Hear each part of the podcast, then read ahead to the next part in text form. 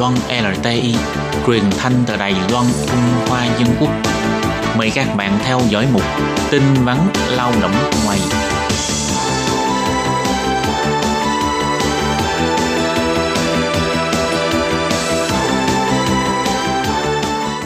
Hoàng Lam và Lệ Phương xin chào tất cả các bạn. Anh Hoàng Lam, ở Việt Nam anh Hoàng Lam có bao giờ ăn thịt cày chưa? Không có. Không có hả? Sao vậy?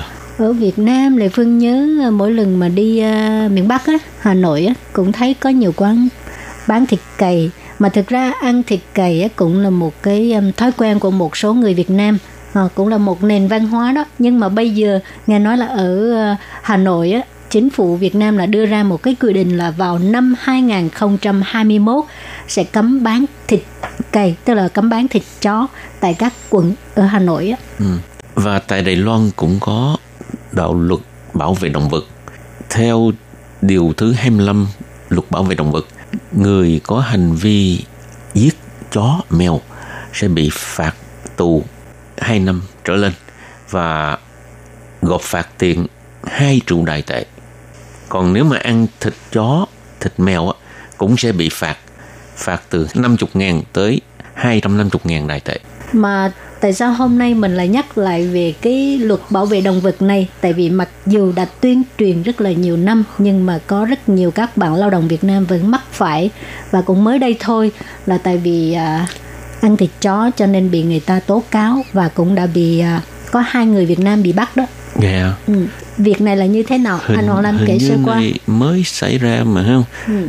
Theo thông tin cho biết là 25 tháng 10 vừa qua cơ quan chức trách bảo vệ động vật của thành phố Đại Trung có nhận được một cái cuộc gọi báo có con chó bị giết thì giới chức ngay lập tức tới ngay hiện trường.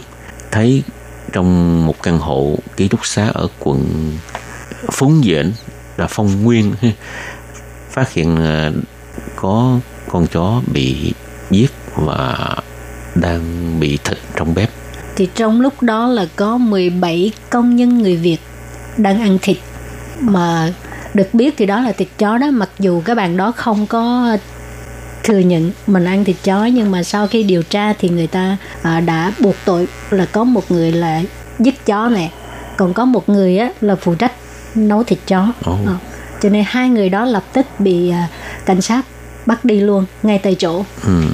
tức là hôm đó cũng có công tố viên Đại Trung phải không? Thì người và tới... nhóm chuyên gia pháp y đã tới điều tra xác thực là có người giết chó và ăn thịt chó.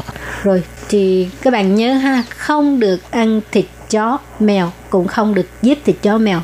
Cái cái cái hình thức phạt á là như hồi nãy anh Hoàng Lam đã nói rồi và bây giờ thì mình nói về cái việc à, không được đi xe đạp điện sau khi uống rượu tại vì có nhiều bạn nghĩ đi xe đạp giống như đi xe đạp điện giống như xe đạp ha. Không có bị phạt nhưng thực ra xe đạp điện nó cũng được à, xem như là một tại vì chiếc xe có điện mà ha.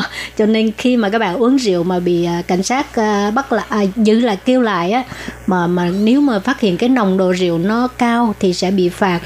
Thì cái mức phạt á là cao nhất là 200 ngàn đầy tệ rồi khi mà bị phạt á, thì có thể bị uh, hủy bỏ cái uh, thẻ cư trú rồi bị trục xuất về nước luôn. Ồ, theo Hoàng Long được biết là cái nồng độ rượu nếu mà vượt quá 0,25 mm nhỏ mm ừ. lít nữa, thì cũng bị là sẽ bị phạt rồi. Có nhiều người ăn trái vải á, tại vì vải nó có cái cái cái uh, cái độ cồn nó trong á cho nên á bị cảnh sát kêu lại rồi tưởng đâu là uống rượu nhưng mà thực ra là người đó ăn vải cho nên các bạn nhớ rút kinh nghiệm ha à.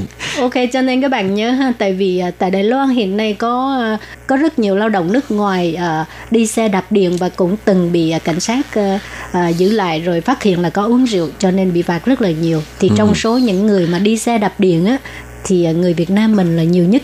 Cho nên mình phải chú ý ha nếu mà nhậu nhẹt rồi xỉn xỉn đừng đừng có chạy xe. Bất cứ loại xe đạp hay là xe máy cũng vậy ha. Ừ. rồi các bạn thân mến vừa rồi là chuyên mục tin vắn lao động nước ngoài của hôm nay đến đây xin chấm dứt. Cảm ơn các bạn đón nghe. Xin chào tạm biệt. Bye bye. Bye bye